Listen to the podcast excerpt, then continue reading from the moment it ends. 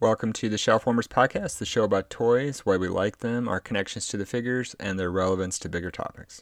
I'm your co-host Sugu, and tonight we're going to talk about the first half of Picard season three. I'm your co-host Darby, and we're going to argue about fan service again. yep, again.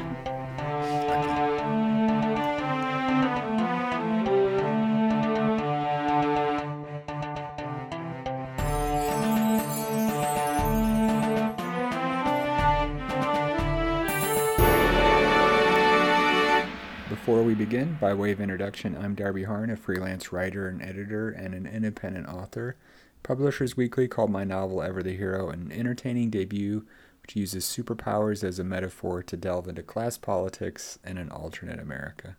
You can find more information about me and my books at darbyharn.com. I'm also on Twitter at darbyharn. And I'm Sugu, your co host.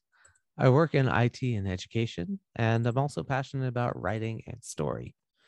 You can find some of my travel writings on allaboutjapan.com, where I've written various articles about my life and perspectives in Japan.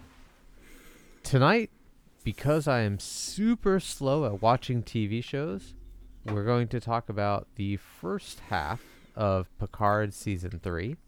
But before we get into that, we got some, uh, we have some house cleaning to do, or housekeeping. yeah, housekeeping. Yeah, house cleaning maybe. Um, yeah, super excited to talk about Picard. I'm really dying to know what you think about it. A um, couple things off the top as you guys listen to this today. Uh, my novel, Stargun Messenger, space opera, uh, very retro sci-fi, Begehr, is uh, out, ebook and paperback. Uh, please check it out if you're interested. You can get all the information at my website, darbyharn.com. And like we talked about last time, I think, um, I do have a newsletter I should be talking about. So if you're interested in updates and things like that, you should sign up to the newsletter. Uh, by doing so, you will get a free uh, prequel novella to Stargun Messenger, uh, only for subscribers. Check that out if you're interested. Um, book tour coming up May 15th. Des Moines Comic Con, I will be in person selling, signing books June 3rd and 4th, stuff later to come. So, very excited, very. Uh, Darby in the future is very excited about Stargun finally coming out after we've talked about somewhere on the pod years and years. I have uh, really a couple. I have a lot of stuff coming up as far as uh, promotional stuff. There, there's uh, uh, the couple sort of posts slash essays that I'm I'm where I sort of talk about the the the uh, history of this book. I'm I'm very happy to for people to see. So yeah, absolutely, and it's coming out. Um, yeah, check it out. Enjoy the bright pink and blue cover. Yes, I'm getting mine in June. Geez, I don't know what that's about. Um, I will say uh, the paperback uh, pre-orders. Um, usually, it's ebooks uh, are like 75 80 percent of my sales.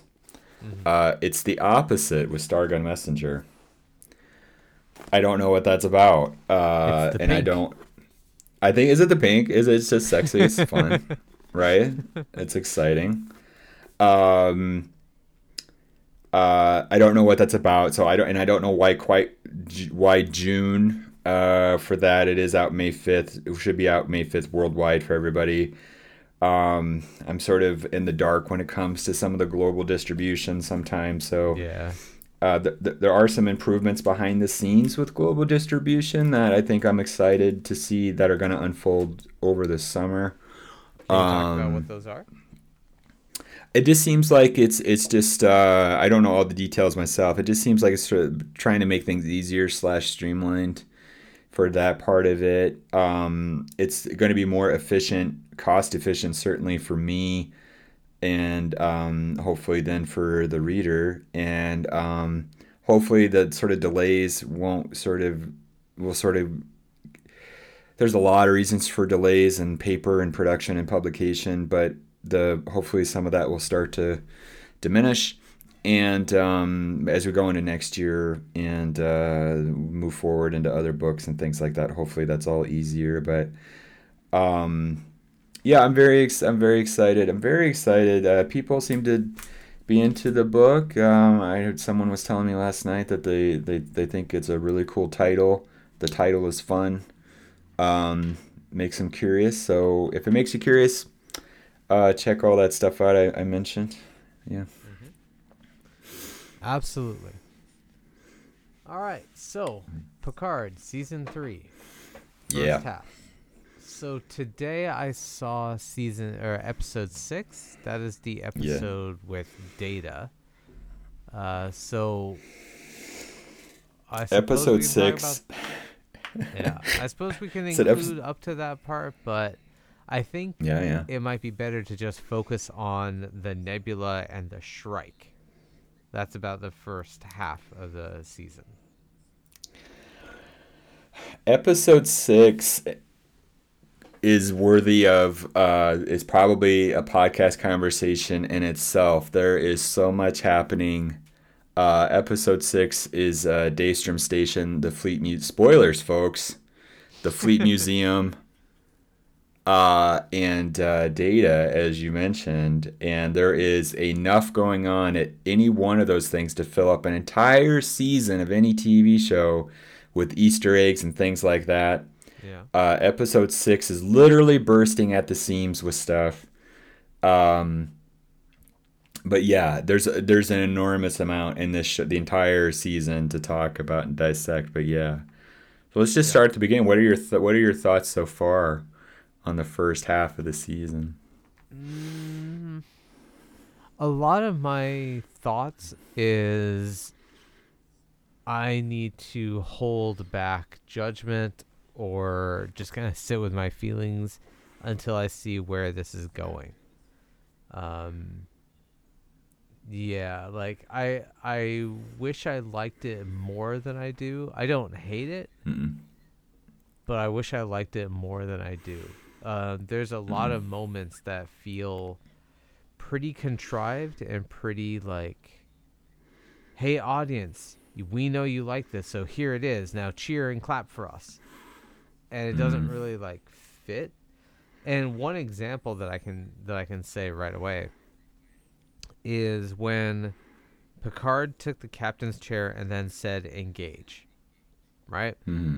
Grand old moment. Picard's back in the captain's chair and he said engage because we, the audience, used to know him as doing that, right? The problem is, in this show, it didn't feel very earned. I mean, it wasn't Shaw, the actual captain of the ship, who gave him the helm. It was the acting captain, Riker, who was given that command because Shaw was like, you know what? You got us into this mess. I'm out. Peace. I'm transferring Well- control to you. And it's just like, uh, to me, it didn't feel Sh- like that moment, Shaw while cool, didn't feel earned. Shaw was injured, Yeah. um, necessitating him to transfer command to Riker.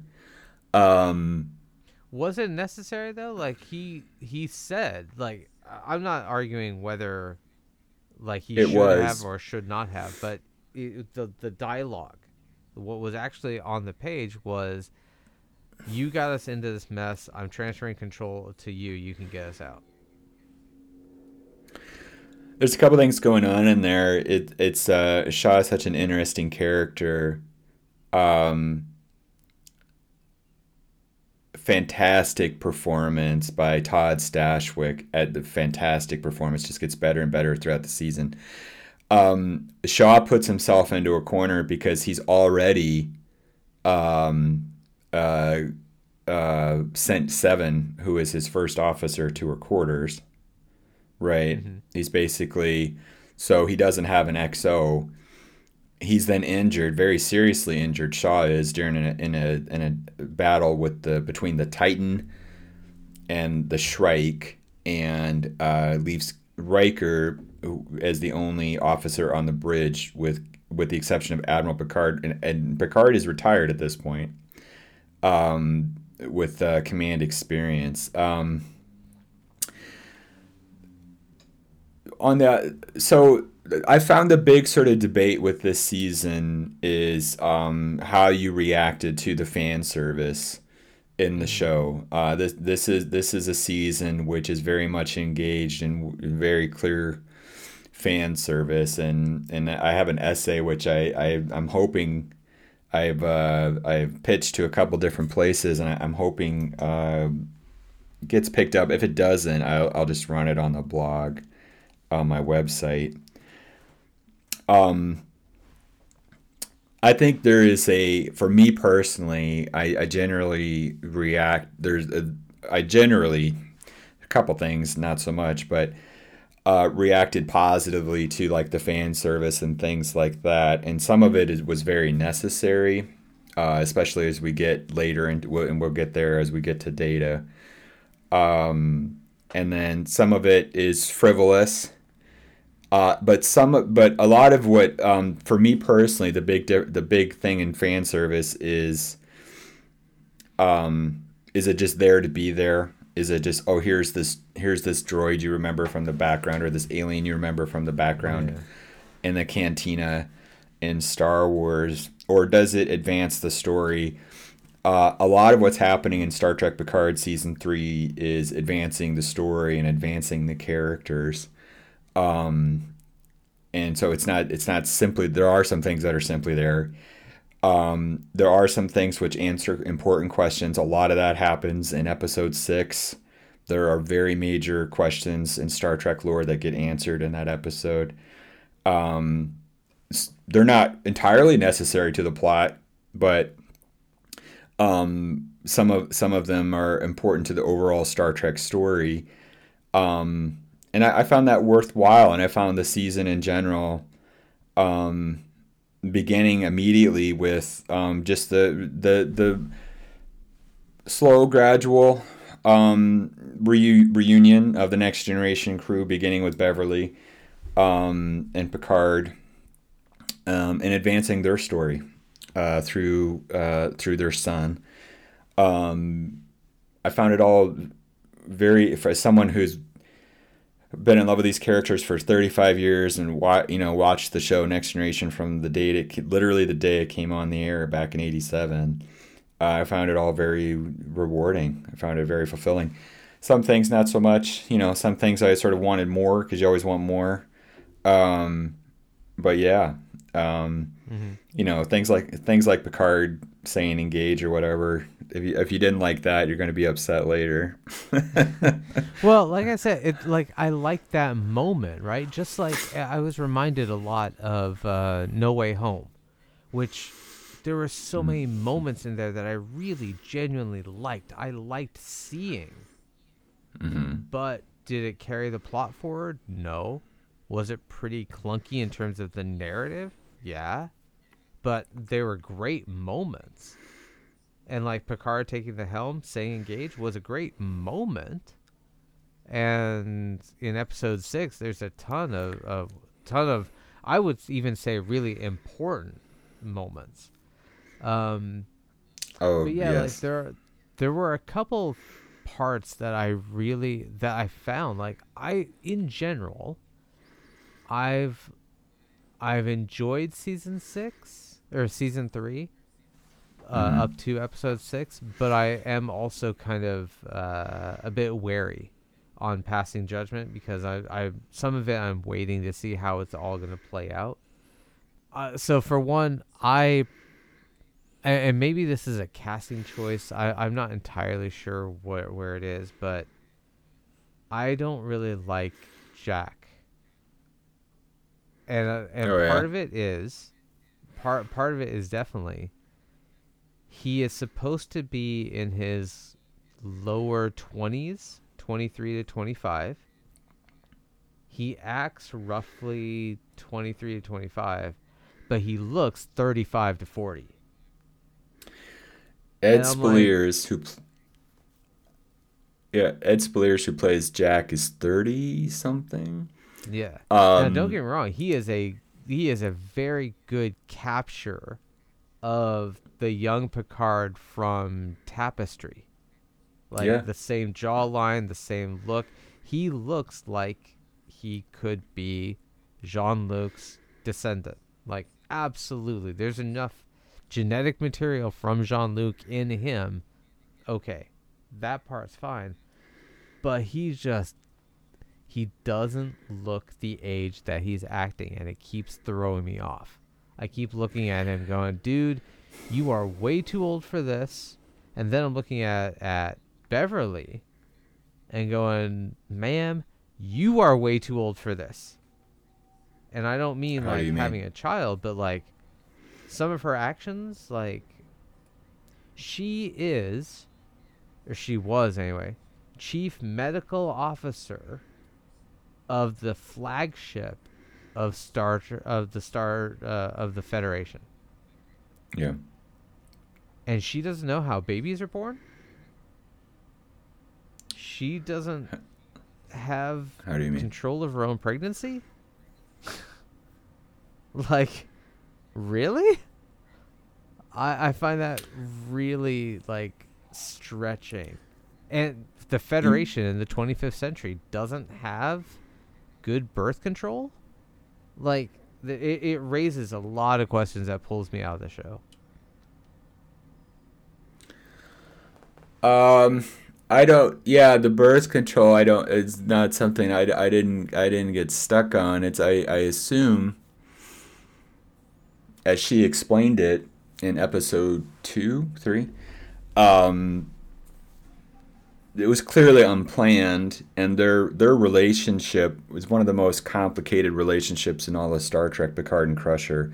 These are two people who were just absolutely always at odds, despite their deep love and um, uh, care of, for one another. Um, it's hard to say the timeline. Let me back up a little bit. The timeline with Jack is uh, Ed Speleers is a little is obviously a little older than Jack. He maybe would have wanted someone younger. Jack is really younger in the show than he should be, given the timeline. It, Yeah, it actually. The timeline is a little. We don't know everything. The timeline's a little confused. I think him, Jack being thirty, would make some sense, but um, it, it, they it decided would make sense they- in terms of narrative, but then it it pulls Yeah. a bunch of other stuff into question because like he is that age and acting like that. It's like uh, there's there's a big disconnect there too. I uh, it, he sort of makes sense to me as sort of this, you know, he, he's very uh, young and brash and headstrong, and he, he sort of got a little bit of the the young Picard in him. He's also got his mother, who is um, Beverly, has always just been very independent and very, uh, clearly, and to the uh, maybe to a fault, and um, so he clearly got all of that. He, he got dad's jawline, he got her hair.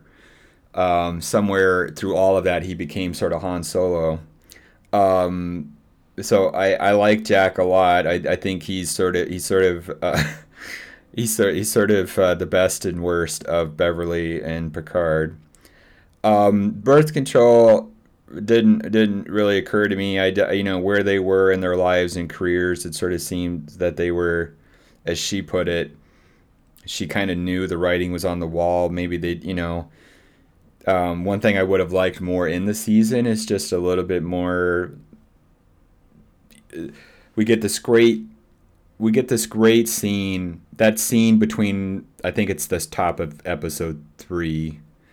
Um, this great scene between to where him and Beverly are in the sick bay and it all comes out and it's 30 really 50 years for them for the characters of everything because their relationship goes back to the day they met when Mhm. she met him Jack Crusher uh, her husband Jack um, introduced her to Jean-Luc and that was f- maybe 60 years ago in the Star Trek timeline um, that led to this immediate Picard and Beverly always had feelings for each other.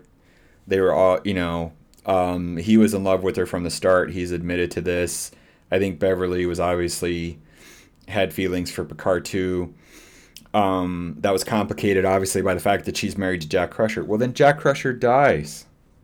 So on on some level, they're off the hook, right? It should be it should be easier for them in the aftermath of that to if there is feeling there, if there is connection there, it, it should be an easier path. No, it was harder. And these are two people that were actually been angry at each other for the better half of a century. And they're angry at each other because they're in love with each other and they feel guilty about it and they feel recrimination about it. So then you cut to next generation and he brings her on board the Enterprise. Why would you do that? But he does. And then uh, apparently he thinks, you know, whatever he thinks as he as he says at some point and I don't think I don't think you've seen this episode yet, but he's like there's always this barrier there's always this wall up with Picard. And then so they do this dance through the entire next generation era and they sort of come together and they they go they drift apart and they can't quite close the distance.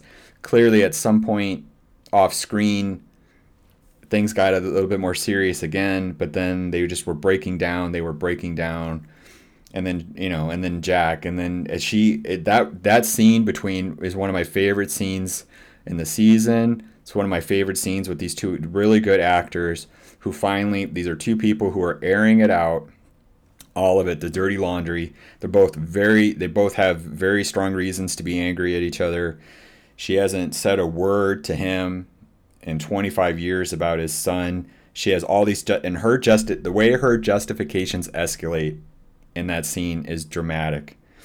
And she goes from, you know, she goes through all of it, and all of it makes sense.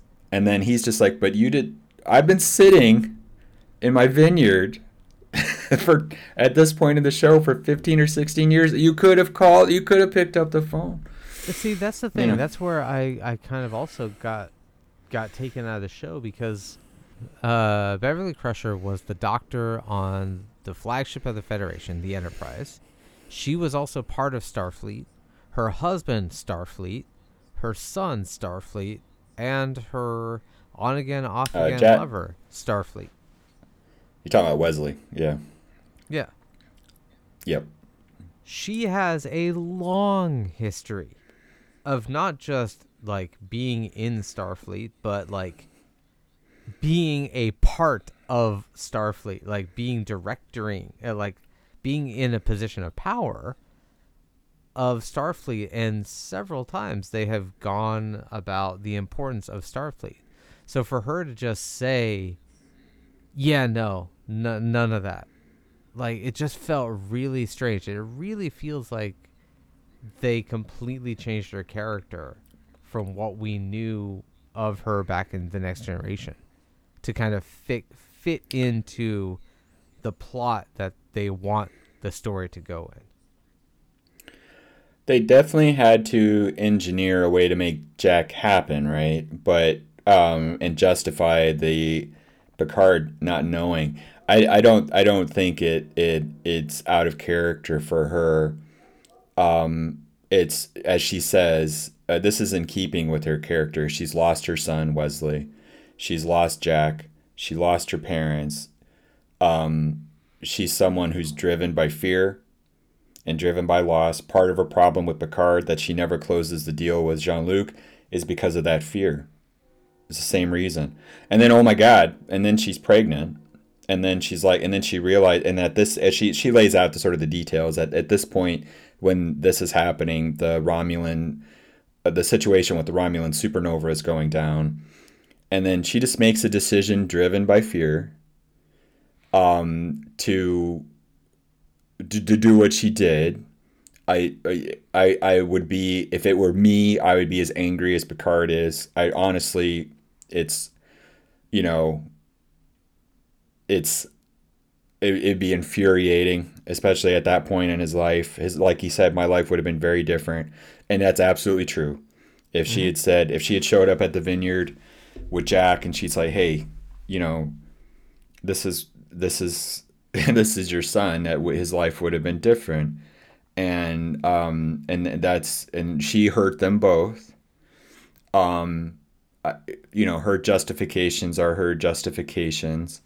Um, He's right to be angry. She was right to be afraid. Very right to be afraid. Um, I was okay with the fact that they had to figure out a way to make all that work within the story, right? You know, we're at this stage and, you know, Picard has no children and he doesn't know, he can't know about Jack. So why is that? And so they came up with a way for that.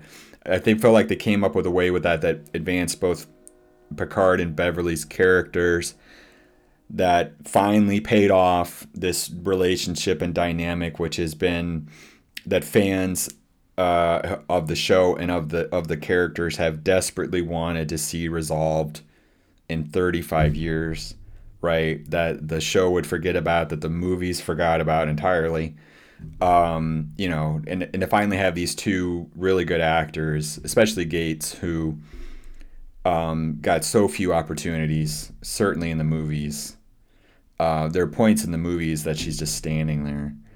Um, to finally have to give her an opportunity to show how good of an actress she is. Um, so I appreciated that, and that that's to me the season is full of a lot of that. Is giving these people their due. Yeah, let's let's rewind and and and talk about that a little bit more because I'm. Why did they relegate Gates McFadden or Beverly Crusher to like the background by the end because she was such an important character in especially the early seasons.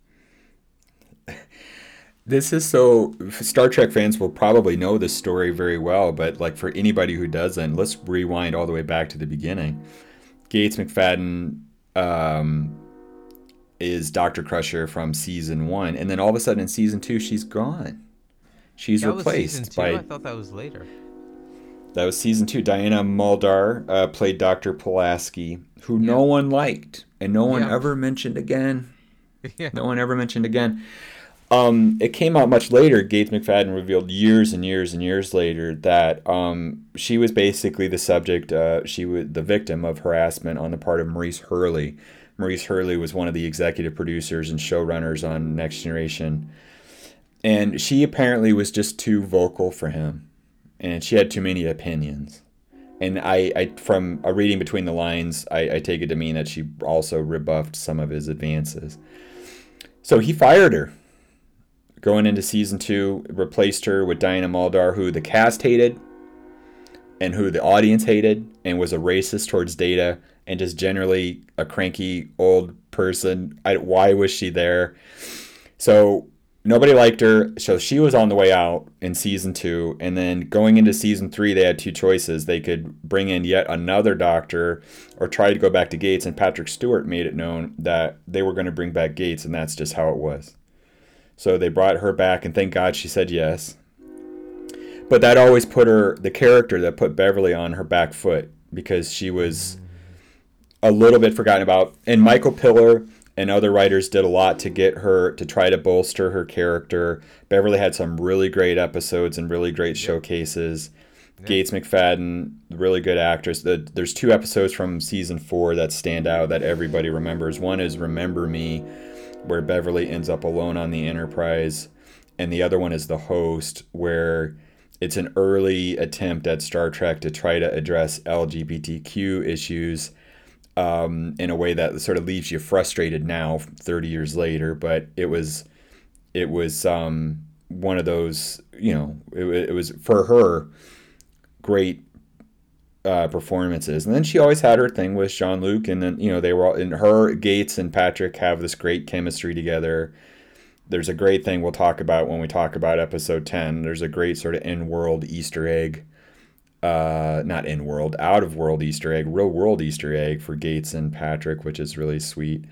Um, and um, but then they get to the movies, and the bottleneck that happens in the TV show because you have such a huge cast is easier because you have 26 episodes. You have a lot of real estate you can fill up. In the movies, you have two hours every two years, and so the focus winnows to Picard and Data because Picard and Data were sort of the focal points and then Beverly, by the end, like I said, is just standing there. And you're if you're Gates McFadden, you're probably thinking, well, I know because she talks about it. Um, you know, it was uh, you're not going to say no because it's a paycheck and the money is good. and but you're also really frustrated. And then the movies are just over. The the next generation movie experiment I think in the end was a failure for a lot of people was left fans frustrated, left the cast frustrated. And here we are 30 years later trying to make up for it.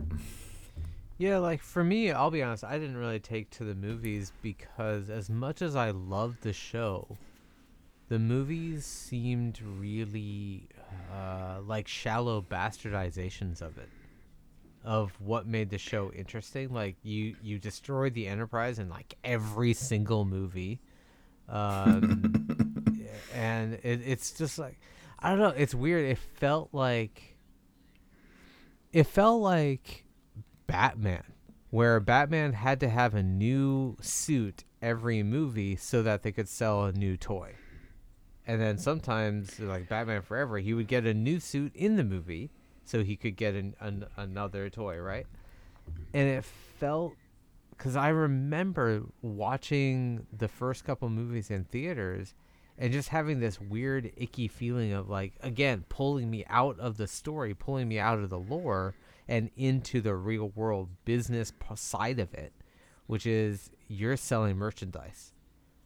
And then I kept thinking, it, geez, Riker is like the worst captain because he keeps destroying the Enterprise. And like, yeah, it it felt it felt that way in the moment, and it people may forget now, but when the next generation was on the air, when it left the air, it was it was a syndicated TV show, so it wasn't on network TV. If it had been on network TV, NBC, ABC, CBS, it would have been the number one show on television. It was averaging 30 million viewers a week. Next Generation. Wait, what Game of Thrones. It, it was on every channel because it was syndicated. So it wasn't a traditional network show. Oh, uh, okay, okay. Um, Game of Thrones at its height averaged 9 million viewers a week. Next Generation, 30 million viewers a week. It was a cultural phenomenon in a way that sort of was probably the apex of Star Trek in fandom and mm-hmm. cultural awareness. When it transitioned to the movies in 1994, Patrick Stewart and William Shatner won the cover of Time magazine. This is this is probably the apex. So going into the movies, Paramount and Phantom had every reason to think that this is going to just continue. This 30 million people a week, that's a lot of people going to the movies. What do they do? They, as you alluded to, in gen- with Generations, the first movie in 1994, they destroy everything. It's it's it's dark, it's despairing. It's that they kill Picard's family in France they destroyed the Enterprise D, very glib, just to build a new ship and sell you a new toy. Um, they kill Captain Kirk. Uh, all of those things left fans very dissatisfied and is the beginning of this discontent around the way that the next generation proceeded then through the next series of movies. Some things in the movies were good, a lot of it wasn't. And then it just ends in 2002 with Nemesis, which is a movie I think most of us just prefer to forget and then there was nothing for 20 Which years until exactly. Nemesis is where um, they're fighting the romulans and remans. It's like a romulan reman civil war and then data dies um, at the end of nemesis. It's utterly forgettable. It's not a very good movie. It was a horrible way to close out the next generation story. People were just unhappy so this Picard time sees travel one that involves uh, Eric Bana as the Romulan king or Romulan dude. No, no, that was the J.J. Abrams. Um, 2000, 2002 is the final Next Generation movie. They go to Romulus. There's a Tom Hardy is uh, Shinzon. He's a Picard clone who is going to do something, and they get into a fight, and it's just um, not a good movie. And um, you then you just have nothing and you're upset if you're you're dissatisfied. Star Trek as a brand is then dormant for a few years until 2009 till the JJ Star Trek movie with Kirk. Next Generation seems like an afterthought. It seems like it's gone. Then Picard comes back in what is that 2019? Um, and then but Patrick didn't really want to do a Next Generation Part Two, but then clearly in season three something changed, and Terry Matalas, who is the showrunner for season three, was not involved in season one. Um, clearly came in with a list of grievances and things Yeah. that he wanted Yeah. he wanted to address and things we want to take care of. And some of this some people may call it fan service and I get it cuz a lot of this is just pure high octane fan service. And some of it is restorative. Some of it is this was should not have gone down that way back in the, back then. And this we're going to we're to fix it. And some of those things include data uh, things you haven't seen yet um, in in back half of the show. Uh, some Picard and Beverly resolving finally Picard and Beverly, um, things like that. Um, and I, I think the way that they've done in general, the way that they've done it. Um, another big thing we haven't talked about. There's so much to talk about in every single episode, and then especially when you get to the final two episodes. But one big thing that happens in episode five is uh, Ro Laren returns. Yep. Uh, absolute shocker. Uh, Michelle Forbes, uh, I don't. Terry Matalas gave an interview where he's like, I didn't think she'd ever agree to come back because she had sort of, sort of appeared to have some dissatisfaction with her experience as Ro. At, with the with the with the franchise, she agreed. She agreed came back for something that was. Then you realize watching it was so important Yeah. that this yeah, re- yeah, resol- res- resolution between her and Picard. Another amazing scene of two people airing out 30 years of grievances. Of and it's that scene in the bar with those 2 Mm-hmm.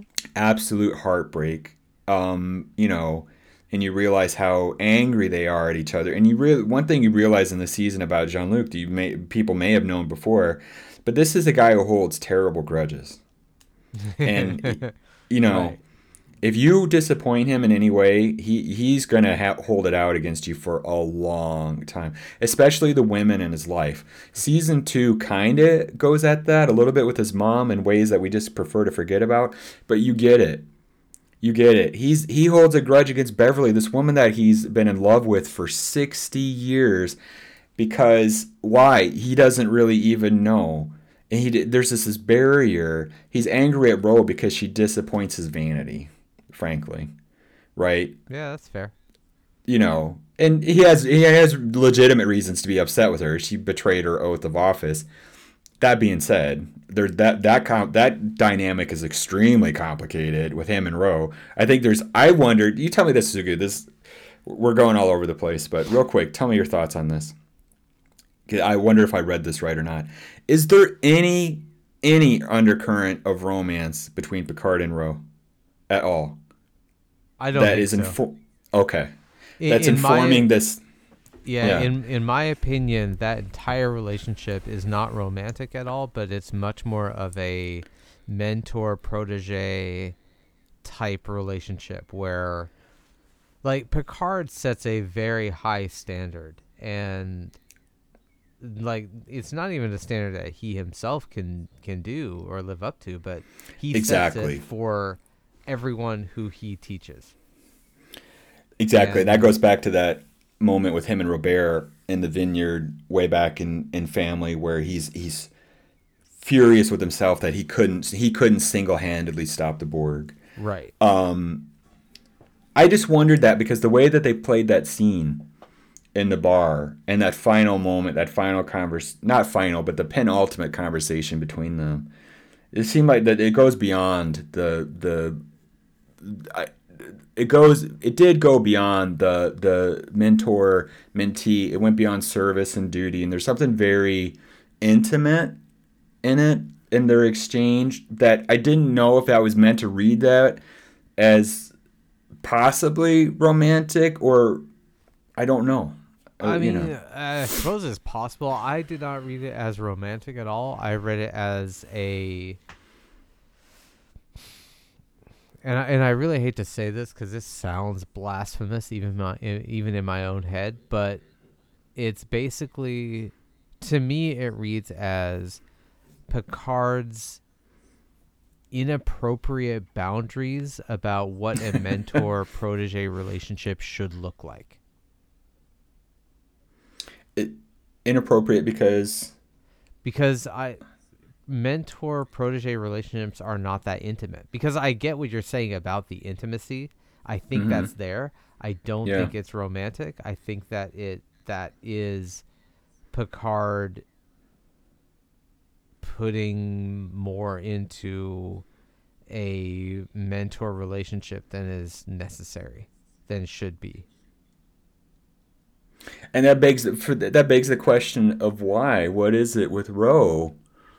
Um, you know, what is it between the, you know, that's it, as much resolution as you got in that in those in that episode. You still had so for me, there's still stuff left unanswered in terms of like what there was I there's something unspoken, whatever it was. Yeah, definitely. And I think I think a large part of that, at least in my opinion, is that Ro's quote betrayal doubly hurt Picard because one is that mentor protege relationship, right? That the, that's Mhm. the Picard person level, but at the same time, here is someone who doesn't share his beliefs about Starfleet.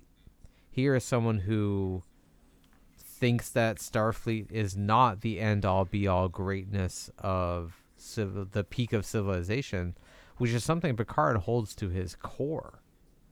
And oh, it's it's you, it's you can bedrock. see that. Yeah. Yeah, you Yeah. and you can see in season one, two, and three that core just keeps getting shattered over and over in Picard's in, in Picard's life because the past three years have shown that Starfleet is not perfect. It is, as with everything that has an organization of humans, flawed, and he has to deal with that.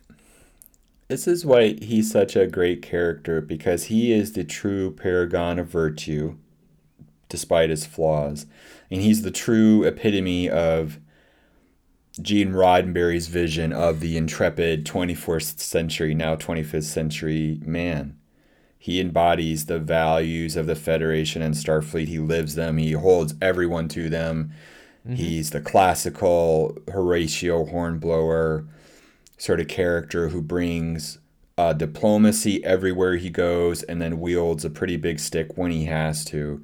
And he routinely encounters these failures, first and foremost with the Borg, which for him is a personal failure in a way that he's confronted with time and again, like with Shaw.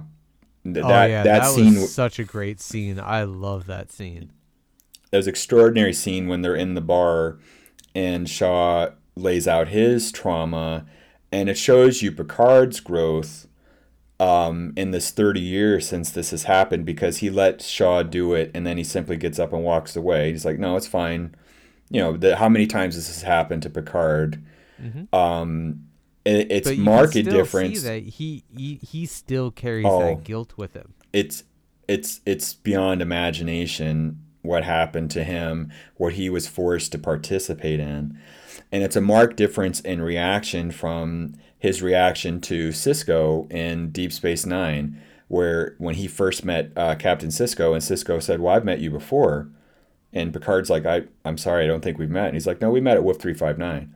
And Picard then, what he does, what? He holds a grudge against Captain Sisko for being a victim of uh, Locutus. And they, they, they make, they make amends, but they, they, they don't, but it's terse. It's, there, there's some hurt feelings there. With Shaw, Picard is like, I, I can't, I can't change it. I can't do anything. And what happened to you was, you know, I'm, I'm not even gonna, not even gonna. Uh, he just gets up and he walks away. No, it's okay. It, it's you know, and what happened to Shaw was awful. Um, and what happened to Shaw, unfortunately, was not unique, right? Um, and Picard, I imagine, has this con. How could you even stay? This is, this is how much Picard believes in Starfleet. He stayed in Starfleet after that, even though he had to at every juncture run into a Wolf three five nine survivor or someone. Eleven thousand people died at Wolf three five nine. Um, we don't know what fraction that represents of Starfleet. I'm gonna guess it's sizable. Wait, eleven thousand in total, or eleven thousand on Shaw's ship only? Eleven thousand in total. So thirty nine ships. Thirty nine ships are destroyed outright at at Wolf three five nine. Eleven thousand dead. Okay. Horrific, right? Um, that that is dwarfed by later losses against the Dominion and during the Dominion War. Nevertheless, um, that w- that was hor- so Picard shoulders this unimaginable guilt, trauma, and he's confronted by this at every turn. And then He also takes it as a personal failing. personal failing, and that that's in like like he should have been able to stop them. He should have been able to he should have been able to overcome, you know, the the Federation, the Starfleet, and then you know me, you know, I'm Jean-Luc Picard, and it, we we all, you know, I remember but when Next Generation came on and everybody had these, you know, Kirk versus uh, Picard debates. You know, Yeah. He's he's soft and he's he's calm and he's not he's not action guy. Picard actually has much more um, sort of headstrong sort of resolution in himself than Kirk ever did. in the first Kirk- episode of Next Generation, he tells Riker, "If we can't get to the ship in time, then it deserves to be blown up." like, like, yeah, he's not, he's not soft or You- wimpy. He's not soft or wimpy. You know, he uh, that's not his preference. Is violence is not his preference. But by God, if if it comes down to it, and you you see that throughout the next generation, and you know you saw that in First Contact when he's confronted by the Borg again, and you know he he's he's determined to destroy them regardless of the cost, and his determination leads to the, so we started out talking about you know you, you mentioned him sitting in the chair that moment of sitting in the chair and engage is there to create ultimately this tension which unfolds over episodes three and four, which is this conflict between him and Riker, where Riker, in com- command of the Titan, though, is driven really by fear and by fear of certainly of dying and losing the ship, but also his own personal thing. And Picard is still Picard. Picard's always like, just turn around, we'll fight him. Riker's like, dude, like we're outgunned, like you can't win. And Picard's like, nah, whatever, man. Like you know, like whatever. We'll just, you know, we have to fight, and that's Picard. We always you have to you have to confront everything head on, and that leads to you know absolute crisis. They get out of it, of course, but there's a moment of where it, it doesn't seem that they're going to. Um, and that's Picard. It's I, you know, I'm gonna, I, I, I can over, I can do anything. We can do anything if we just put our minds to it, and that's a you great have quality. Your crew behind you, and you have hope. Yeah. then you can do anything. As he tells a the great qu- yeah, it's a great quality to have. It, it's also gets you into trouble as it has with him, and you know, um, and he's someone. He's like any great character in fiction. He's a study in contrast. He's someone who, um, he represents all the you know. I can't. I can do it. I you know, great sort of. Um, heroic and all this other stuff and but those lead to things like well then if you disappoint him he holds grudges against you and then where do you fit starfleet starfleet and his duty to starfleet becomes a massive substitute for all the things in his life he left his he left france he left his family because of dissatisfaction and discontent there he's always been searching for a substitute family but he's also always had these walls up and these barriers and then that thaws over the course of next generation which ends with that lovely the absolute The great moment game? where he find he finally joins the poker game. Yep. right? And then this grad you know this sort of thing but even after that and one of the great things about the season as they these guys in the next generation cast in real life are very close. They're all really close mm-hmm. friends. you used to see that in their inter him and Riker together have never been better than this season. They're just two old guys who've been hanging out with each other for 40 years who really enjoy their company. So they're having fun and you know Jonathan Frakes is very relaxed. He's just having a good time.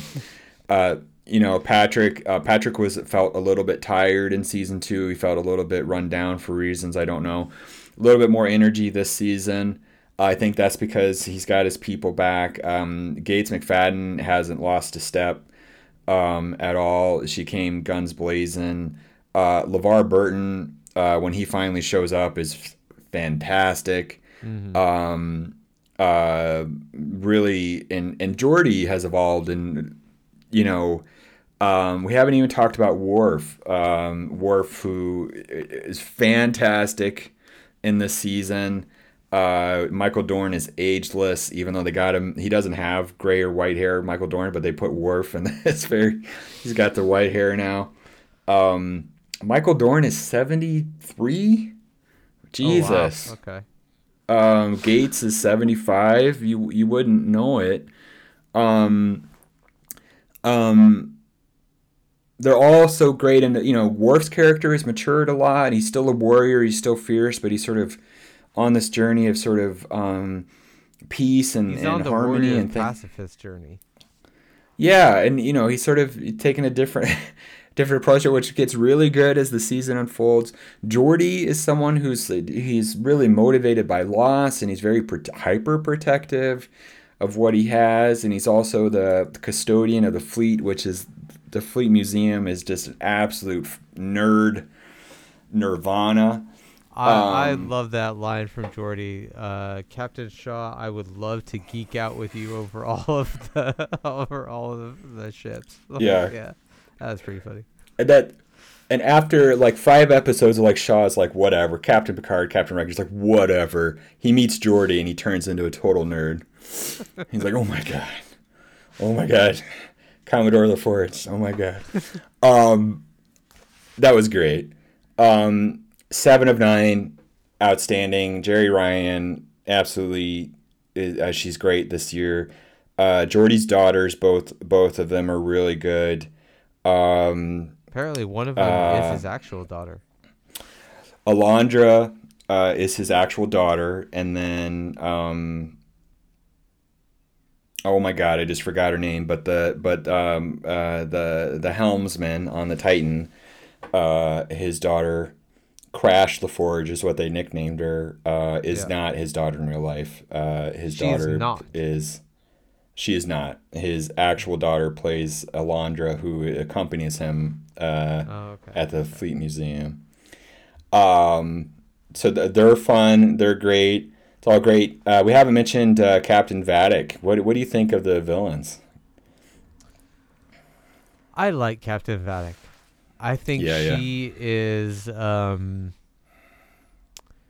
she is cool with just enough insanity and craze that you have no idea what she is likely to do. And she looks like she was absolutely able to outsmart everyone else cuz she's just patient, right? Like at, at least she starts that way. Um Starts that way. yeah, and then it kind of, yeah, it, it kind of devolves a bit, but at least in the beginning when she was posturing, I was like, those are that's a really cool way to do her. Uh, yeah, Amanda Plummer is so good in this role, and she brings That's this very who that is. unhinged. Yeah, she's very unhinged, and then and she brings in the best way because the changelings are imposters by nature when they're taking someone else's shape. So she brings this very performative aspect to her role, where she's putting on a show, and there are moments where some people didn't like it, judging from other people's reactions, because like, oh my god, it's so over the top. It's deliberately over the top in some Yeah. cases. Um, and then in episode seven, you really see the why, the why, and the how uh, of Vadic's sort of personality and, and the Yeah. way that she sort of behaves. Um, very, very good villain. Great final villain for the next generation. Her dad, Christopher Plummer, was the final villain for the original series. He played right. General Kang uh, in Star Trek Six: Undiscovered Country. A little bit of symmetry. A little bit. One of the great things about Star Trek is Star Trek is um, uh, is is this uh, family and uh, behind the scenes as much as it is within fandom. And there's a great sense of family in the show, uh, a great sense of community and connection, and that really, as you get to the end, really, really, really, really becomes apparent. And it's just a real joy to watch this season. It's imperfect as they all are, um, but um, it's um, I, I I just I absolutely loved it. Um, I, I I think it's fantastic. I think a lot of the decisions they made very smart. You kind of some of the stuff that's you know even at 10 episodes they're still at times they still sort of rush through things or they wish they'd linger on this or that i know uh, reading some interviews with terry matalas there's a lot of things he wanted to do that he couldn't uh, the budget became a major factor in the show. You will see in the final two episodes why something why they spend so much time in the bar and, and forward. You're like why are we hanging out at the bar in every episode? Uh, it's because they were saving pennies so. Yeah. I was gonna say um, earlier you had mentioned the scene between Ro and Picard, and then we had talked also about the scene between uh, Crusher and Picard, and it just kind of occurred to me that there's a lot of bottle episodes in season three, of people in one location and they're emoting heavily. the they are on one hand it, it- he's really leveraging just good interpersonal drama on the other hand the, it, they are absolutely saving all their money for the last two episodes which are um, bigger than any star trek movie you've ever seen um, ever um, there's one thing in particular I, you haven't seen it so i won't mention it that cost a shit ton of money um, that they uh, they saved all their money for. Um, and th- there's also things scattered throughout the show that they save their money for. One of them is the Fleet Museum itself, uh, which those Easter eggs, as fun and brief as they are, cost a lot of money. Um, you know, one, you know, Where did that money go? Just in royalty It went in- to use the, the assets. No, but to design them. So let's talk about some of them real quick. Uh, the biggest one, I think we can all agree, is the Enterprise A. Yeah. Uh, we finally, we finally, we, we kind of knew she was somewhere, but we for 30 years we didn't know where she was. So the Enterprise A is at the Fleet Museum. This is a brand new CGI model.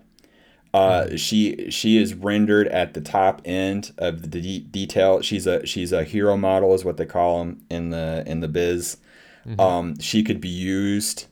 She could be used uh, in, in close up. She gets one close up, but um, that those assets cost an enormous amount of coin, right? Um, you think whatever she's in like she's in like five seconds of the show. She cost an enormous amount of coin to render to develop. She's not the only one. There are a dozen ships. The Voyager is there. yep. The Defiant Enterprise is I there. think? The which, Well- oh, yeah, the Defiant. the Defiant. Uh, Archer's Enterprise, uh, the NX-01 is in the background. Yeah. The HMS Bounty is there. Um, the USS, Klingon Bird of Prey. yep, the USS Excelsior is there, and a consti- a Kirk era Constitution class, the USS New Jersey is there. Also, a brand new hero model, built from the ground up. These all cost hundreds of thousands of dollars just to render. Why Um, did they decide to make those hero models brand new? I assume that they intend to be have them to use later in other media, right? If you're going to build it, build it right, and then so you could just use it again later. Uh-huh. Um, you know, that way you save money um, for Long bringing them out of Hawk later. Um, the Enterprise A was one that um, I think just important for for history's sake was important to have because if we ever see her again, she'll be a CGI model. Um, the actual model, the film model, is in the Smithsonian. Um, so yeah, just if you're going to do it, just do it, and they did it right, and then that way she's available to for other people to use elsewhere if you go back to her. Um, you do see her again in the show later in the show. Um, no spoilers there. Uh, that that's not the only. Um, you, they obviously they return to the museum at some point. Um, but so they built they built those models to be able to use for several shots in the museum, and then I assume for stuff down the road if they they've just they just wanted them. Um, so that's very smart, very fantastic, and the absolute nerd. Uh, you know, um, the if you're a big uh, space nerd like me, you love spaceships and things like that, um, the Fleet Museum was probably the single coolest thing in Star Trek ever because it had all the it had all the stuff. Um, and it uh, there's one particular shot that is late, yeah, is later later in the series that I, I, I you haven't seen, so I won't talk about. That is just for uh, for a Star Trek nerd is just um, really special. But um, uh, a lot of cool things just to chew on. Uh, they built all those models, um, and um, it, the real quick uh, nerd uh, the the Fleet Museum, the presence of certain ships in the Fleet Museum caused some continuity complications. The presence of Archer's Enterprise, the NX-01, suggests that the final episode of of Star Trek Enterprise did not happen. Um, the, it, I won't even I get into it. Be- Enterprise. okay. In a nutshell, that also left people very unhappy, and it's it was for a lot of reasons I won't get into. Star Trek fans, you know what I'm talking about. Um, the NX-01 that's present at the Fleet Museum is the is the refit, which adds a secondary hull. Um, that suggests that the final episode of Enterprise, which takes place 10 years in the future, did not feature the secondary hull, did not happen. Continuity buster, question mark. The presence of the Kirk era Constitution class, the USS New Jersey, suggests that Strange New Worlds, Star Trek Discovery, is possibly not in continuity because the Constitution class at the Fleet Museum is the classic 1966 Star Trek era mm-hmm. Constitution class. Strange New Worlds and Discovery introduced a modern, updated take on the Constitution class, not present at the Fleet Museum. Question mark. Question mark. So we demand answers. These are these are questions that the show raises, does not answer. The tons of stuff, and, and there's so much. I mean, my God, you could talk forever about all of that stuff. Daystrom Institute is loaded with similar Yeah. yeah. uh, East, Easter eggs. Um, but yeah, all I the the the show, the first half of the show, I think is very strong. It introduces um, some great villains, uh, an intriguing mystery, it brings our heroes back together. Um, it is saving some pennies. There's quite a bit of uh, bottle esque uh, show going on early on, despite despite some really big sort of there's a lot of great sort of epic shots and scenes and battles between the Titan and the Shrike. I love the Titan, by the way. The design of the Titan. She's sort of a throwback to um, the Star Trek uh, Kirk movie era design sensibility. At the same time, she sort of harbors some new new elements. I really like that. Uh, the Fleet Museum is a good, uh, for me, is a good example of one of the things that happened during the next generation era of movies is that the designs uh, got really radically different. And that was true of the Enterprise E, which abandoned the neck of the Star Trek, uh, of the Constitution class, sort of entirely. Some people like it, some people didn't. Um, but all of the Star Trek ship, the Federation ships in this era, lose uh, their dimension. They become flat. Uh, they get a very flat profile. The Defiant, the Enterprise E, the Akira class, etc., etc. The Voyager also doesn't feature a neck. Uh, I think that got worse and worse as that went on. And uh, so, I, basically, suffice to say, I love a starship with a neck, and I don't. I don't like the ones that don't. Don't. It don't. Doesn't look right. Doesn't look right. right. Right. I I think th- the best starship design ever is the USS Enterprise, and the durability of that design is reflected in the fact that you can take you have different takes on her that are dramatically different. The original, the D, um, that to me are equally great. The D I think is in some ways better than the original, and obviously in some ways it's just different. The E, I like the E. She only looks good from a couple angles, and only really for me personally from the top because she doesn't have a neck. And then when you get underneath her, she looks terrible. She looks terrible because it looks like someone stepped on her and flattened her. So, you know, the Defiant looks great. The Defiant does is a completely different design from the classic Federation design, so it makes sense. The Voyager, not really. she, Voyager looks as always to me looked a little bit awkward. I know people really dig it, so that that's cool. It was great to see the Voyager again. The uh, I I thought it was amusing, but I didn't understand why. No one likes the fat one of like the Enterprise D. I was like, what? Why? Why? I love that one. The Enterprise This- D was, uh, was I- great. I love the D. I love the D so much. I got I got my hold on, got some props. I got my Playmates Enterprise D right here. Yeah. Um, this is from 1992. Um, when I was when the Next Generation came on, um, people hated the D. Wow. um, because she was she wasn't she's so different. She's the D is this Art Deco sculpture garden, glorious swan like she has a swan shape. Um, that is so dramatically different from the A, from the refit Enterprise, which is glorious design. Um, they just hated it and they never liked it. I was livid walking out of the theater from Generations when they destroyed the D. There were some people that were very happy. Um, but I always I loved love this design.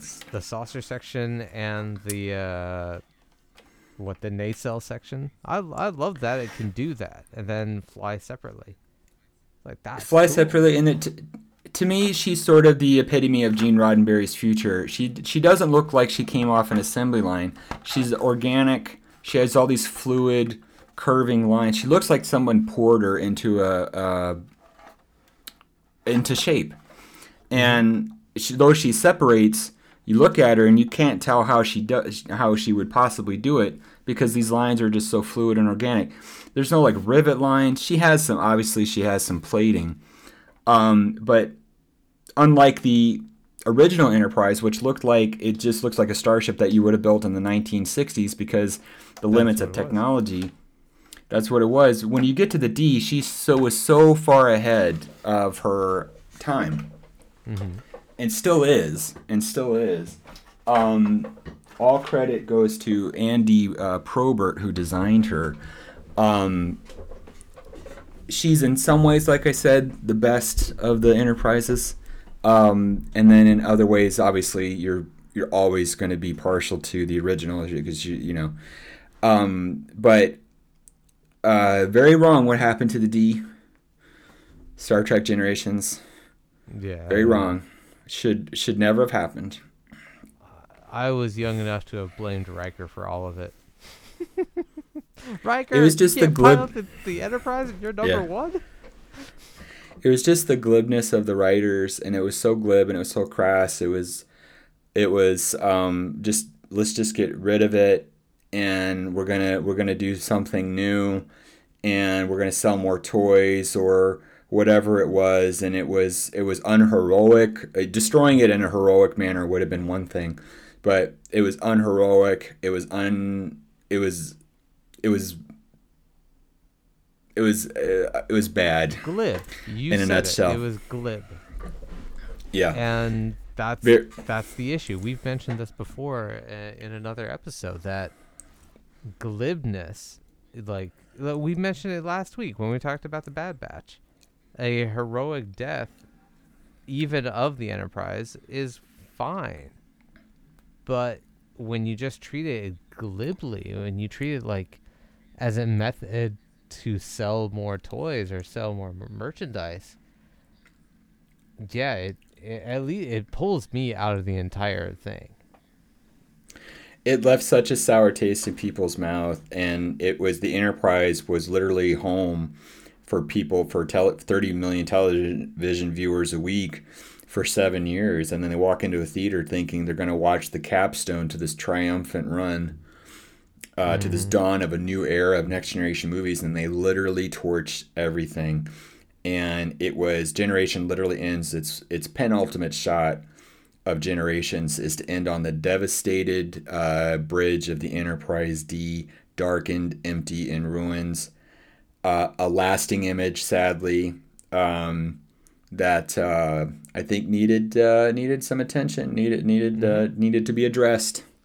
Needed needed some proper mourning because it was just it, it even had this like air of a victory march because everyone the people survived and I was just like, but it's still Oh. pretty yeesh. It's very yeesh and um, very it was very wrong. So, um, but yeah, but so one thing I love about uh, Picard season three is a lot of um, uh, going back on some things that um, in during, during the movies and during the show and just resolving this because this is this is it for as far as you know you never close the door on anything you never say no but this is it for the next year this is the last season of picard. They're not going to make any more picard. Patrick has left the door open to coming back but he's not going to do anything on a regular basis um, so this was the last opportunity to have everybody together, and I'm glad they took advantage of everybody, of, of all of it. I'm glad everybody's in good health and um, was available to do it. And one of the saddest things about the original series crew is that there was so much animosity among them, and still is. Um, original and that series. we've lo- yeah.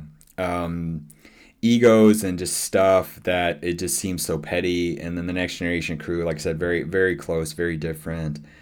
Um so i'm glad that they got this opportunity to base to have their moment to have the close their chapter in a positive uplifting way.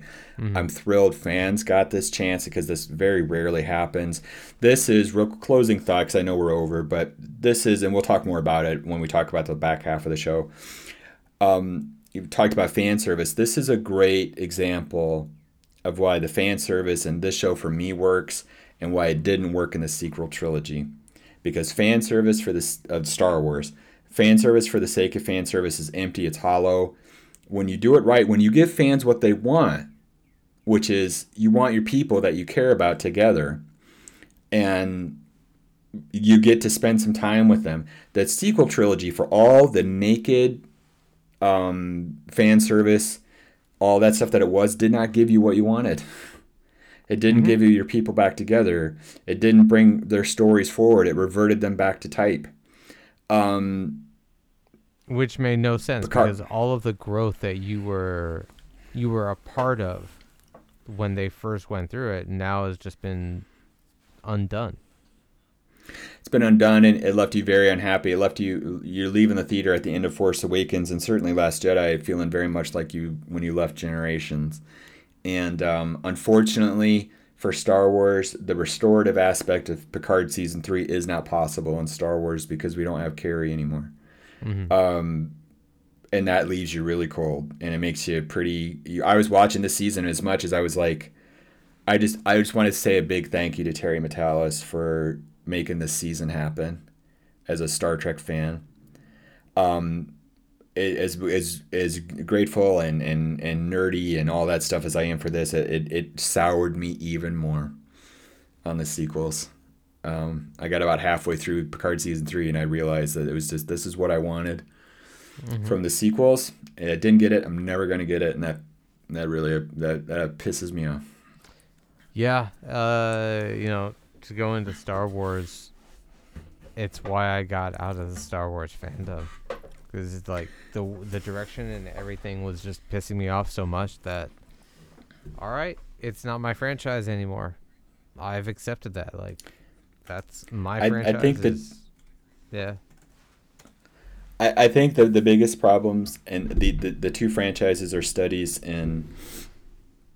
I don't think there's anything wrong with fan service. Maybe final final thought. There's nothing wrong with fa- fan service. It's how you do it and mm-hmm. why you do it.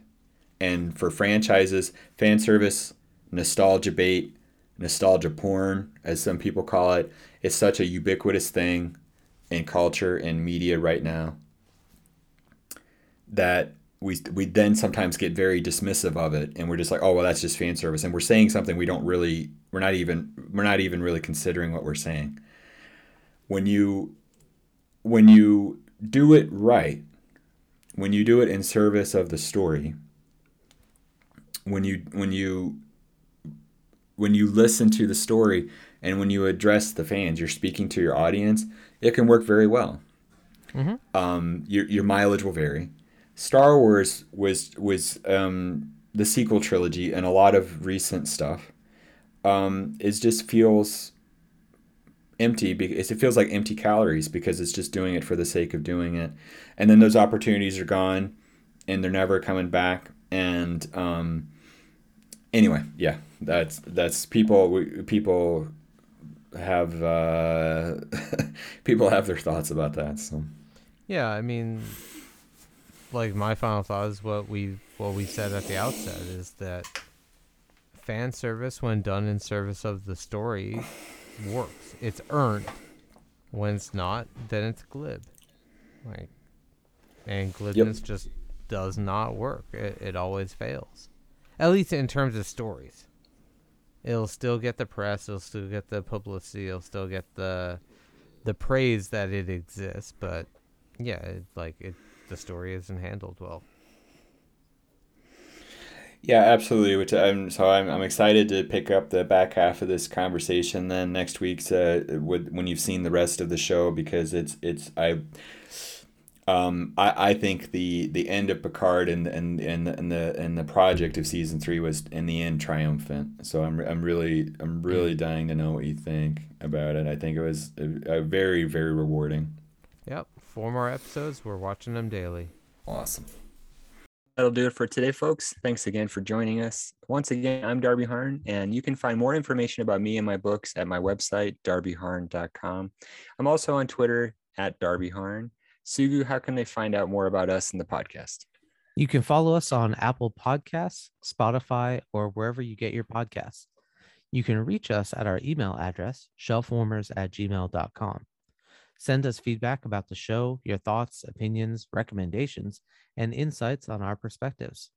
We're always happy to hear from you, our audience, and we'd love to share your opinions on our next show.